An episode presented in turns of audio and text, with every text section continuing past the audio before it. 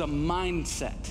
The gospel of peace is the raw material of readiness. God has this never ending, overwhelming, reckless love that is pursuing you harder than everything that you've ever experienced in your life. Jesus, through what he did on the cross, wants to crush Satan under your feet. What I would want to do is to say to some men of God in this room, would you start taking some swift stomps on his head? Everybody in your home needs to have their shoes on, but yours need to be the sharpest. It will be the power of Him living in you, but it will be your muscles, your tissue, your sinew, your joints, you actually doing the stomping on Him, okay? There is never more of an opportune time for us to fasten our feet with this gospel of peace and to make war against the dark forces in our lives.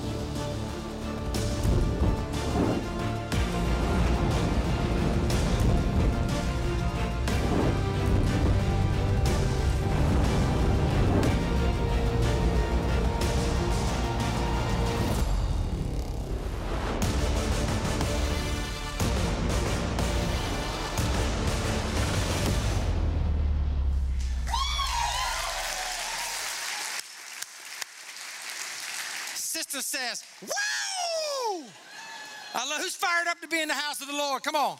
Who's fired up? Yeah. Hey, keep it going. Welcome all the campuses. We want to welcome Garner over there in the Water Tower Town, Columbia, Kenya, North Durham, North Raleigh, Coffee House, online. Keep it going. Hillsborough, Sanford, and the Durham campus. Welcome everybody. Welcome them all to the movement. We are thrilled that you are here today. Hey, I want to just give you a little heads up because I always think this is important information. Anytime we get to celebrate uh, communion or baptism, it's sacred sacraments of the church, right? And so a week from today, I've always thought that Thanksgiving Sunday is a wonderful day to celebrate Holy Communion. So we are celebrating Holy Communion next Sunday. If you're traveling, you can you can check us out online, Facebook Live, whatever. But if you are home, my guess is that you will have eaten way too much food. Get off your rear end, come on into church, and let's have Holy Communion together next weekend. Amen. Yeah, and we're going to be um, we're going to continue. It'll be the battle ready. We'll be continuing right in this series, which you folks have been thoroughly, thoroughly uh, dialed into. Hey, speaking about Thanksgiving, um, I, I wanted to share with you my heart today, just before we get into the message. Um, if you've been here a while, you know I do this from time to time, and, and it's never forced because it's just my heart for you. I, I I love this church. I love this church so dearly. And uh, some of you know this, but others of you don't. Uh, I have been working on a book for the last 18 months. And uh, it's with the same publisher that I did my last book with, and they are driving me hard. And I've got a December 1 deadline, so I hope you will pray for me. They basically let me know recently if you don't get it made, turned in by this deadline, we will take that advance check back and the contract is null and void. And so I'm like, oh, you got my attention. Um, the, the book is titled Wrecked and Redeemed. Wrecked and Redeemed. And here's the subtitle. Here's the subtitle How God Unleashes His Church how God unleashes his church. And uh, I, wanted to, I wanted to read uh, just a, a, paragraph from my acknowledgments. Uh, you know, all books have acknowledgments or dedications. I want to read this to you. This is right in the front cover of the book, one of the first things you get to. This work would not be possible if it were not for the beautiful people of New Hope Church. You are the immediate context for this book and the direct result and manifestation of God's grace in my life. Let me be clear you are the subtitle of this book. That is, you are the story, you are the story of how God unleashes his church. To all of you at all of our campuses, thank you. Thank you for joining me on this journey of new hope. Thank you for following the Lord so faithfully. And most of all, don't, don't miss this.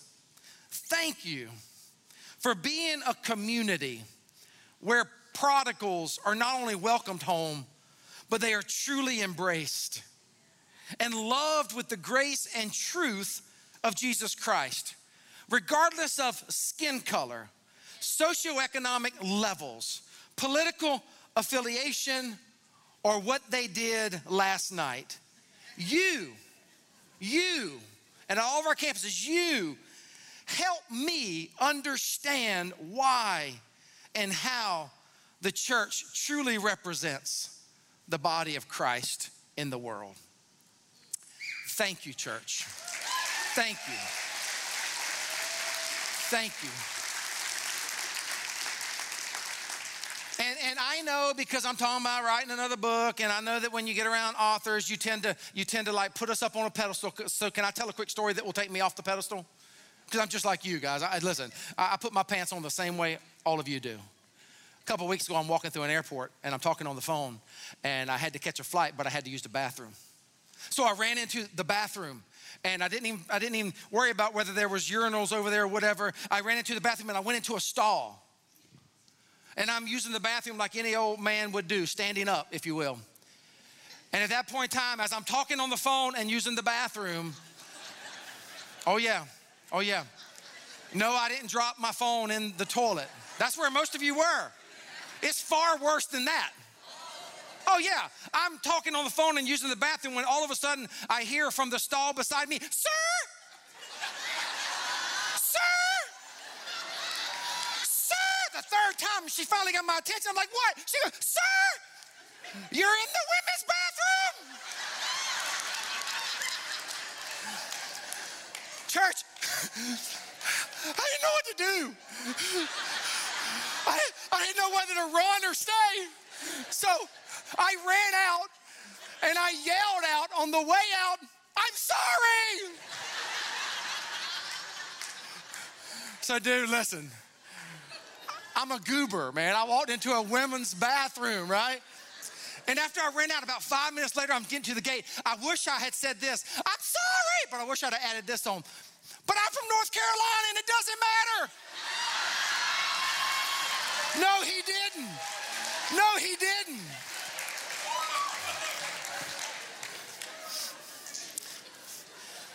I'm such, I felt like the biggest loser for days, man. Has anybody else ever done that? Have you ever walked in the wrong bathroom? It's not fun, man. All right, let's go get this today. Remember, I've been telling you throughout the series there's not just six pieces of armor, there's seven. And we've traditionally been told that there's six, but there are seven, and the seventh piece is prayer. And I believe one of the reasons why we are experiencing such favor and anointing and blessings in the life of our church right now is because we're praying, maybe unlike ever before, or at least we're praying more than we have since we started this thing 15 years ago. And I just want to remind you that prayer is not preparation for the battle, prayer is where the battle takes place. And so if you're going to unleash all of these pieces of armor and be the warrior that God has called you to be, then we have to be a praying people. Can I get an amen? Prayer is where the battle takes place, and I've been asking you, and I will probably say this every single Sunday until the series is done. Pray with me at 1:14 p.m. If you can't pray at 1:14 p.m., pray at 1:14 a.m. Acts 1:14 says they prayed together constantly.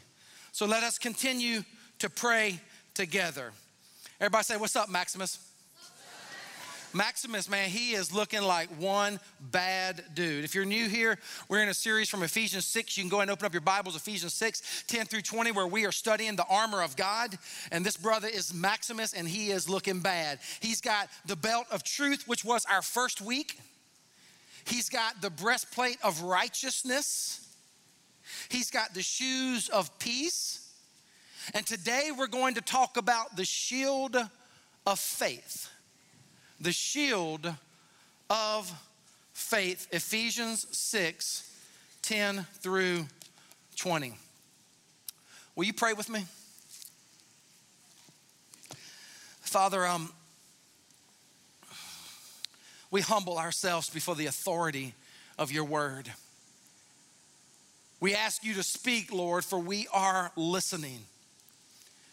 And Father, I pray, even on the front end today, that we are not just hearers of the word, but we are actually doers of the word.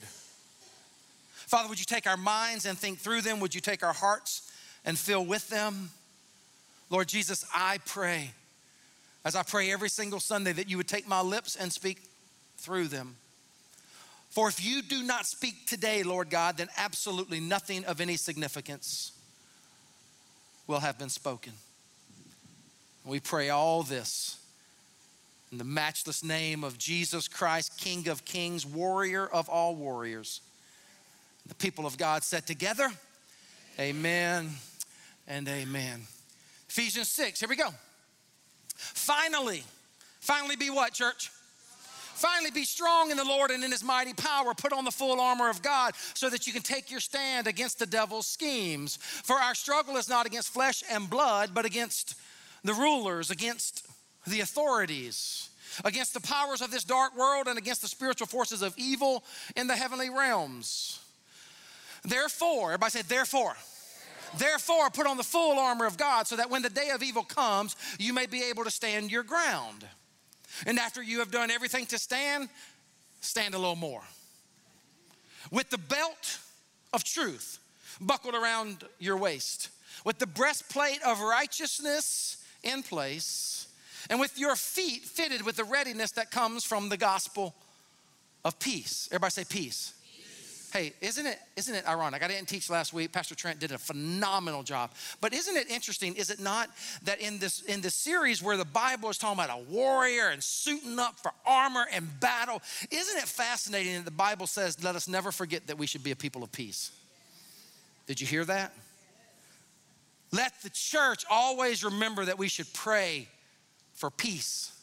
And let us be a peaceable people. In addition to all of this, read this out with me from the top. Ready, go. In addition to all this, take up the shield of faith with which you can extinguish all the flaming arrows of the evil one. Now, what I want you to to note on the front end, even before I start talking about this awesome piece of armor, the shield of faith, I want you to note this. And if you want to learn the Bible and study the Bible, you ought to take notes on this. You ought to take it in the margins of your Bible, if you got an old school Bible, or on your tablets or your phone or in your teaching notes. I want you to notice that in verse 16, the Apostle Paul makes a fundamental shift in his language. Up until this point, he's been talking about armor that you wear that you wear throughout the day. You put on the belt of truth. You put on the breastplate of righteousness. You put on uh, the shoes of peace. You wear these all day long. But in verse 16, don't miss this. In verse 16, Paul fundamentally switches his verb use from put on to take up. Put on to what? So there's attire and there's there's armor that you put on and you wear it all day long. There are other pieces of armor, and this is where Paul is going in the rest of the passage, by the way. There are other pieces of armor that you take up in the midst of the battle. A soldier would not walk around with a shield up all day long. You take up the shield when the enemy starts to attack you you take up the shield when you walk out of your house and you go into the battlefield. You take up the shield when you're working in that cubicle beside that person who gets on your last nerves and they come rolling on up in there. You take up the shield. It's very different. Paul shifts here. It's very, very fascinating. I want to talk to you today about faith. Everybody say faith. Faith. faith. Very popular word, right? We all know it. But I want to go ahead and tell you on the front end that I believe one of the gravest mistakes in the history of Christendom is that we have sold faith short. We, we have misunderstood faith as it is taught in the Bible. Again, I hope you take notes on this stuff because this is really good stuff. The word faith in the New Testament is pistis. That's how it's pronounced, pistis. And pistis appears 240 times in the New Testament. Come on, church. If something shows up 240 times just in the New Testament, you think it's pretty important? Incredibly important. Watch this. Faith, if I were to give you a definition of faith, it is God's divine persuasion. So I could stop right there and teach a message, but I won't. But I would just say this it's a gift from God It's God's divine persuasion. It is a gift from God. So maybe you've never thought about this before, but even the faith that you have is a gift from God. God gives you faith, okay? Some people don't tap into it, but you're here. And the truth is, most of you have probably tapped into faith. So it's God's divine persuasion, a gift from God, persuading one to, what's this, what's this word? Very key. To what? Trust God for forgiveness of sins and abundant life on earth and in heaven. So it's a gift from God. Once we have faith, we have to exercise our faith and we have to trust God. And to the extent to which we trust God, it is the extent to which we experience the abundant life that God has called us to tap into on earth as it is in heaven. The problem with many folks in Christianity is that they've received Christ, but their lives are still miserable. And you're like, who? He's been reading my mail. they, they experience salvation, which we see a lot of those around here all the time. But the problem is that some people stop right there. They don't learn to appropriate faith in their lives. And I guess you know this. Maybe you've never heard a preacher say this. But you can be a Christian and still have a very jacked up life.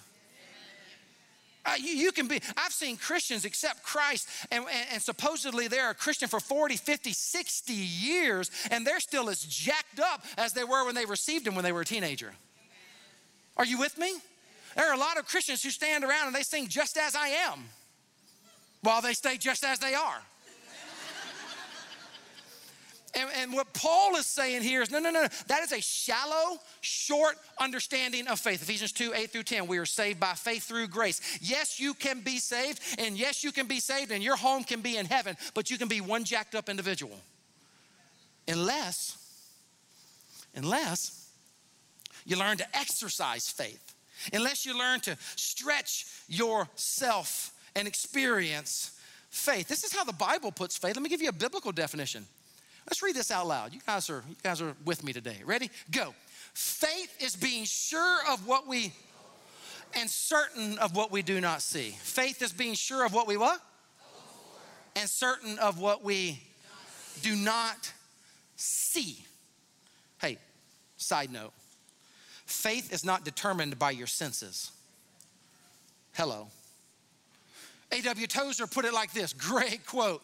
Any faith that must be supported by evidence of the five senses, he didn't say five, but I did, five senses is not real faith. Anyone, any faith that must be supported by evidence of the senses is not real faith. And by the way, another side note faith has nothing to do with your feelings. Your feelings fluctuate up and down more so than others, right? Depends on who you are. But if your faith is dependent upon your feelings, you are never gonna tap in to being a warrior who is ready to live the one and only life that God has destined you to live. This is Hebrews 11, where I said faith is being sure of what we hope for, certain of what we do not see. If you keep reading in, a, uh, in uh, Hebrews, and I hope you will, Hebrews, Hebrews 11. If you keep reading that chapter, for those of you know the Bible, you know this, it lists a long list of the great saints in the Bible. You might call this the, the Heroes Hall of Faith. Hebrews 11. Go read it later. I want you to understand something about the, the heroes of the faith that we see in the Bible. All of them had issues just like you and me. All of them had struggles just like you and I do having faith does not mean you become perfect. In fact, if we were to have those folks in Hebrews 11 lined up here today and they were to introduce themselves, it would sound like they all came from a recovery group. no, I'm not making this up. Like, let me give you a few examples. Hi, my name is Noah, and I'm a drunk. It's in the Bible. Hi, my name is Abraham. I'm a coward and a liar. I told a lie to put my wife's life at risk just to save my own skin. Hi, my name is Aaron. I'm a religious leader, but I cave into peer pressure. My name is Miriam. I'm jealous of my little brother Moses, and I'm a racist. I'm upset about his interracial marriage. Hey, my name is Naomi, and I'm bitter. My name is Samson, and I struggle with lust. My name is David, I'm an adulterer and a murderer. My name is Thomas, I struggle with doubts. My name is Peter, and I let my best friend down when he needed me the most. My name is Timothy, and I struggle with paralyzing fears and insecurities. Can you relate? My name is Paul. Paul, the one who wrote Ephesians. My name is Paul, and I used to kill Christians. Don't miss what I'm about to say to you. If that is their story, how in the world could they be listed in the Bible under the great hall of faith, fame chapter, if you will? How in the world does that work out? Here it is. Don't miss it, don't miss it, don't miss it. They took the faith that they had and they put action to it. They weren't perfect, neither are you, and neither am I, and we never will be but they took the faith that they had and they put sweat equity to it. They worked at their faith. They weren't afraid to put action with their faith. If you go read your Bible at the, at the heading of my Hebrews chapter, here's what it's titled Faith in Action. In other words, they might have had junk in their trunk like you do, but they weren't afraid to step out and do something great for God. In fact, they understood this great verse of scripture. Come on, out loud, balcony, let me hear you with us. Ready, go. Faith without is, one more time, faith is what? They understood that true faith requires that we start to move forward in the direction that we believe by faith, that we sense by faith. God is calling us to move. If you've been paying close attention to this series, you're starting to pick up on this repetitive theme battle ready warriors have a bias to action battle ready warriors are not complacent. Battle ready warriors are not lethargic. Uh, battle ready warriors are not timid, frightful, scared people to even do anything. They strengthen their spine, and as God leads, they step out to do great things for God. They're always, always, always moving forward. Hey, side note have, you, have you thought about this? I thought about this this week. There's no armor on his backside, there, there's, there, there's nothing back here. I think that's a profound nugget from God's word on high. You need the armor on the front side if you're going to be a battle warrior because you're going to always be moving where forward in action to do great things for God. And when you fall short, as we do, you'll run back to God because all warriors run back to God in prayer. You'll confess your sin, you'll repent of your sin, you'll get up, you'll dust yourself off, and by the power of the Holy Spirit, you will move forward to do great things for God. Now, the shield. The shield was one of the most obvious pieces of armor on the soldier. The shield was about two feet wide, it was about four feet tall. The shield would cover a soldier standing up or, you know, kind of in a, in a battle stance. It would cover the soldier from about the neck to the knee or the neck to the thigh, but usually it was neck to the knee. The soldiers, when they would go into battle, when it got tense and they didn't put it on, they did what? They took it up they would, they would crouch down with the shield in front of them. And because the shield was two feet wide and four feet tall, Those of you who've, who've been in the military and you've been in battles before, you, could, you can really appreciate the value of this. My, my partner's shield, my fellow soldier's shield, would not only protect me, it would protect the soldier beside me. And as we move forward in battle, we have the shield in front of us. At that day and age, the arrows would come flying toward the people from the enemy lines, which is why the Bible says that they were flaming arrows and the shield will extinguish the flaming arrows. They would take the shields, two by four, and they would dip them in water so that as they're moving forward in battle, my shield is covering yours and, and you're covering mine. When the enemy started flinging arrows at us, often flaming arrows, we lift up our shields. It's called, it's called the turtle formation. We lift up our shields like a, like a shell of a turtle and we put the shields over our heads. And the flaming arrows that would come in, flaming, would often ideally hit the shield, which was wet, and would extinguish the flaming arrows. And we then became one impenetrable force to be reckoned with.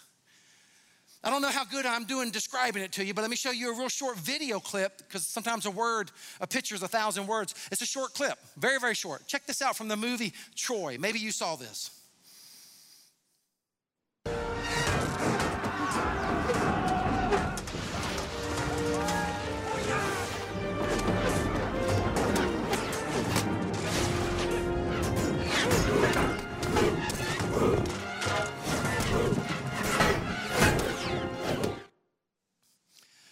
With a very abrupt ending.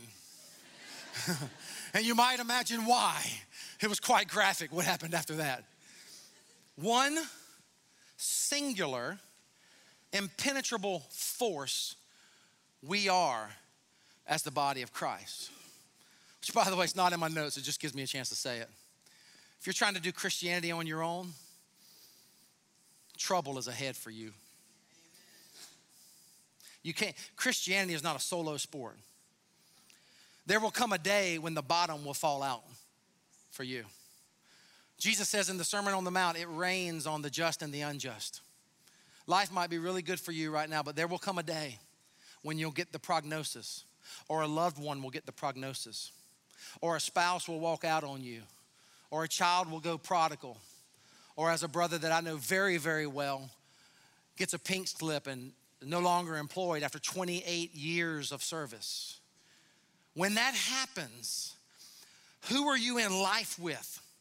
Who do you have surrounding you so that they can pray for you, so that they can support you? And again, it's not in here, but I just think I need to go ahead and say listen, if you're not in a life group at New Hope Church, you're asking for trouble. This is why we talk about life groups, life groups, life groups. And this is not a life group Sunday, but if you're not in a life group and you want to be in a life group, or if you're not serving, you're not on a serving team who serves around here on Sundays, then take out your connect card right now or anytime between now and the and the offering later and just mark on there i need community or i want to be in a serving team or a life group and we'll get in touch with you because the day will come when you will need community do you have folks in your life who can support you, who can pray for you, who can bless you when the times get tough? And unfortunately, they will. We must stand together. We must have one another's back. What is God? All of this forces me to ask you this question What is God calling you to do that you've been afraid to do? What has God called you to step out in faith? And you know God's called you that, but you can't quite muster the courage. You're, you're frozen, you're, you're paralyzed. Paralysis by analysis. Some of you just analyze things over and over and over, and God's saying, No, no, no, no. You need to get out of the boat. And some of you are here and you want to walk on water, but you'll never walk on water if you don't get out of the boat and take a step forward. Some of you are fearful. What are you fearful of? What's God called you to do? And maybe today would be the day that you say, you know what? Enough stalling, enough analyzing, enough, I am ready to move forward. For God does not give us a spirit of what? If you're fearful, listen, that does not come from God. If you're fearful, that comes from Satan. God does not give us a spirit of fear and timidity, but God gives us what? What? And from the top, ready go. For God does not give us a spirit of fear and timidity, but gives us power, love, and self discipline. Listen, if you are a fearful person, my guess would be that you have not learned to rightfully fear God. You might say, What do you mean by that? I've learned in my life that if I fear God in a healthy way. I realize the church has often taught, taught people how to fear God in an unhealthy way. But if you learn to fear God in a healthy, rightful way, you'll end up fearing nothing else in life, including death. But if you don't rightfully and in a healthy way fear God, you will actually end up fearing all the other things in this world. And Satan wants you to be wrapped up in fear and timidity. What do you fear? How do you need to step out? Um, I can remember like it was yesterday. My wife, who is here, we had three kids under three years old back then. Three, God help us. How did we ever make it? Three under three and God tapped me on the shoulder one day. I can remember it like it was yesterday. I was sitting outside at a picnic table watching the sunset. And God tapped me on the shoulder and God said, You know, I'm really tired of you talking about how the church can do this and the church needs to do that and the church should do this and the church should do that. And the Holy Spirit said, It's time for you to go start a church. I said, What you talking about? And God led me in a season of prayer and, and, and conferring with other Christians. You should talk to other wise people before you make really big decisions. But I st- and sure enough, over the course of the next few months, God made it clear to my wife and I that we were going to start New Hope Church. And at that point in time, three kids under three, and we have a good income. We're not, we're not wealthy by any means, but we have a good income. And I knew that I was going to start New Hope Church. And not only did I know that I needed to start New Hope Church, I realized that I had a lot to learn as I still to do today. So I applied to the Beeson program, which is a doctoral program up in Kentucky at Asbury Theological Seminary. I got in, thanks be to God, and we loaded up our family of five three kids under three in a U-Haul and a minivan. I'm driving the U-Haul. Amy Lynn's driving the minivan with our three kids in the back. I'm shaking like a leaf on a tree. Literally, I'm shaking as I'm riding down the road because we know that God has called us to go do this program, then come off this program and start the church. But what it would mean is that we would have no income, no church to serve, very little savings at that point in time. I was I was 27 and we drove to Kentucky with nothing. Church,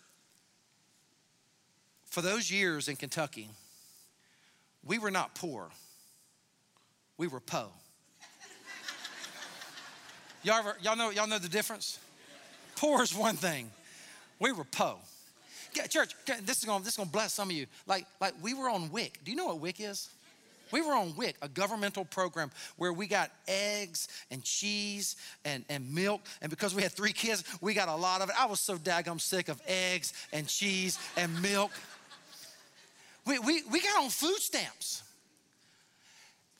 And here's what I came to realize that when you trust God and you step out in faith, and you move toward what you believe He has called you to do. You might be out on the limb and you might be shaking like a leaf, but if you ever realize that the fruit is out on the limb, beloved, and once you get out there, God will meet you there. God will bless your life, meet your needs. In other words, the shield, when you step out in faith, That is when God lifts up the shield and you are divinely protected.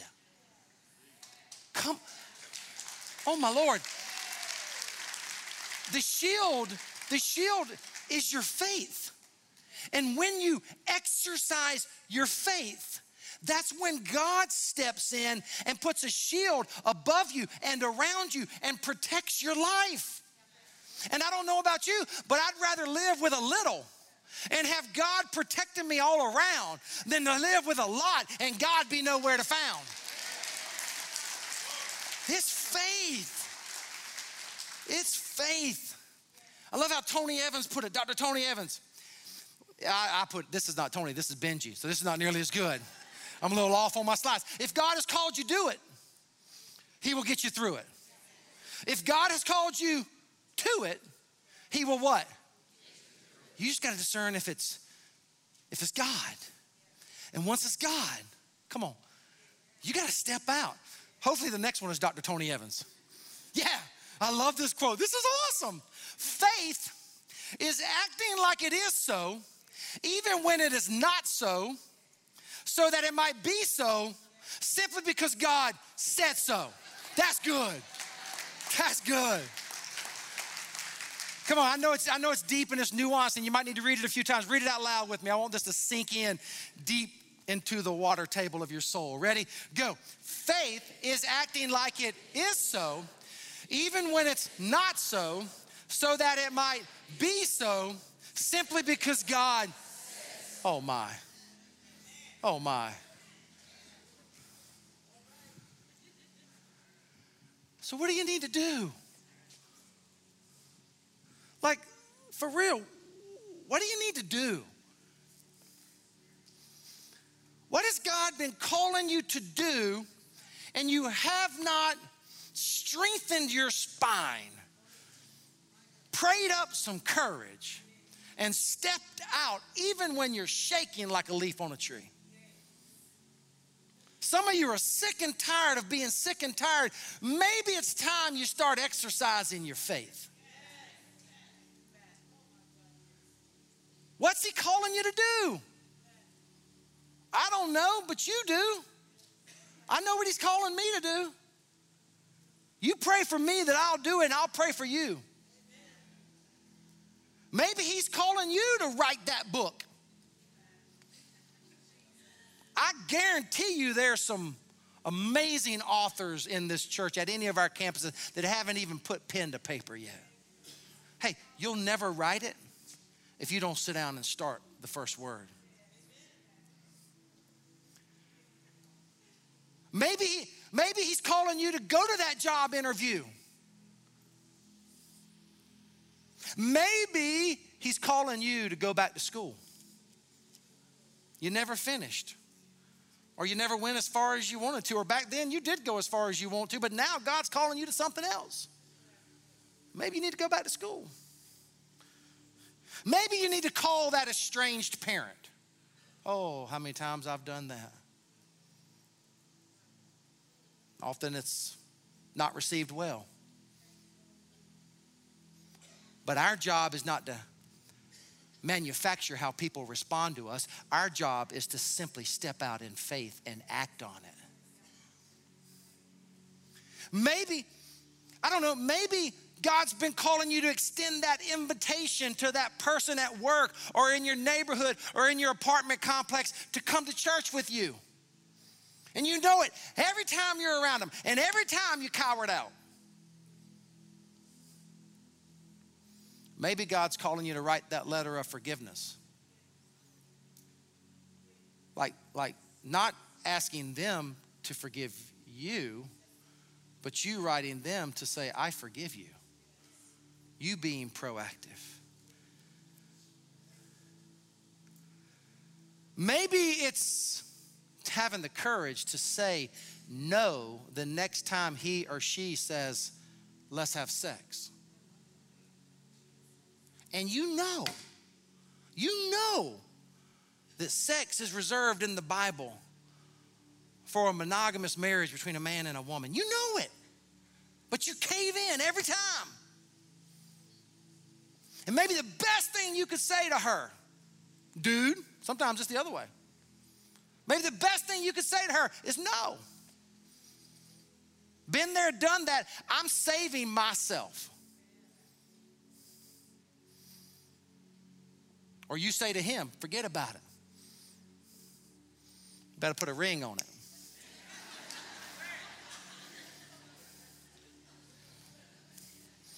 And he might hound you and he might go negative and he might leave you for a little while. But, ladies, let me tell you something about a godly man. Let me tell you something about a man.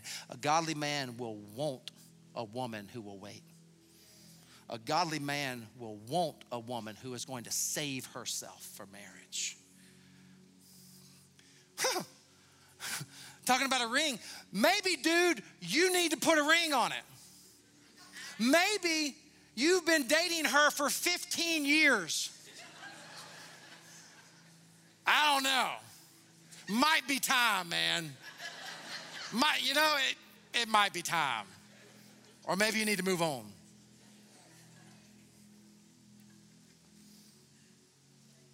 Maybe he's calling you to start that business. Maybe he's calling you to go on a missions trip. I don't know what he's calling you to do. I know what he's calling me to do. My question to you is what are you waiting on? Put on the armor of God, take up the shield of faith, and move forward. If you aim for nothing in life, beloved, you're going to hit it 100% of the time.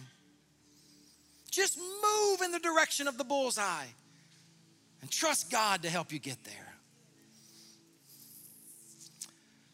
1996, right before we went to Kentucky, Amy Lynn, 1996, and um, it was the Olympics. I don't know about you, but I love the Olympics.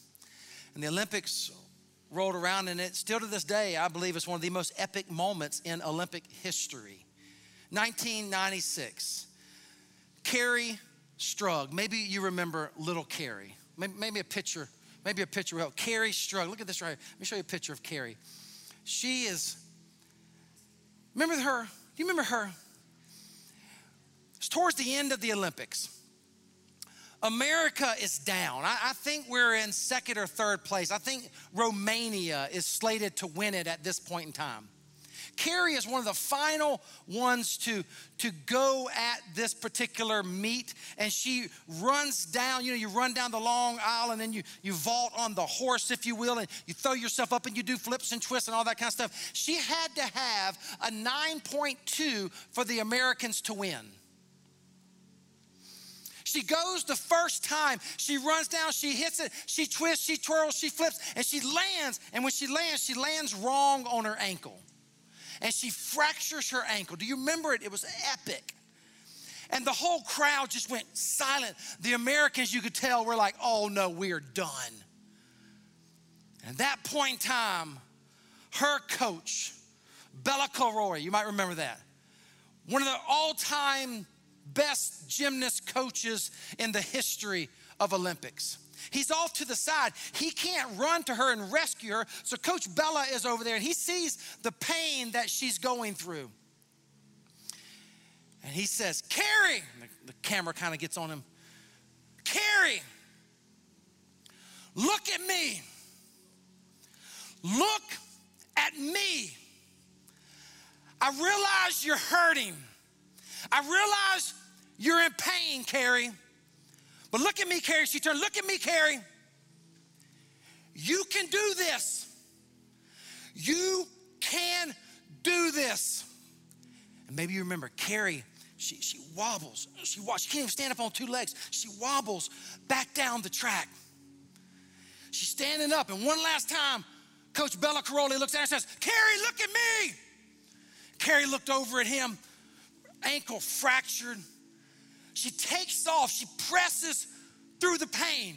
She runs down. She hits the jump. She hits the horse. She does the flip and the twist, and she lands. You went, bam! She nailed it. Remember that? She nailed it. She, she lifts up like that. She's just wincing, and the pain is all over her face. Nine point whatever. The United States of America won gold. Here she is going off, and here's look at the, the gold medal around her waist. Some of you are here. Come on, come on, come on. God's calling you to step out. And what you need to know is it's time you get your eyes off your fear. It's time you get your eyes off your timidity. It's time you stop telling God how big your problems are. And it's time you start telling your problems how big your God is. It's time you look God in the face. It's time you fix your eyes on Jesus, who is the author and the perfecter of your faith, who set before him endured the cross. And it's time you dig deep. You determine that through pain, through loneliness, through isolation, through criticism, through whatever, you're gonna keep your eyes fixed on Jesus Christ and you're gonna press through and you're gonna win the prize. The life for which God has destined you. It's time that you tell Satan, get thee behind me. My eyes are on God, and I will not be denied. Last thing, last thing, but oh my Lord, don't miss it. Take faith seriously, church, as God defines it, not as you define it. Take faith seriously as God defines it, and you will experience victory like only God can give it. In the name of the Father and of the Son and of the Holy Spirit. Amen and amen and amen.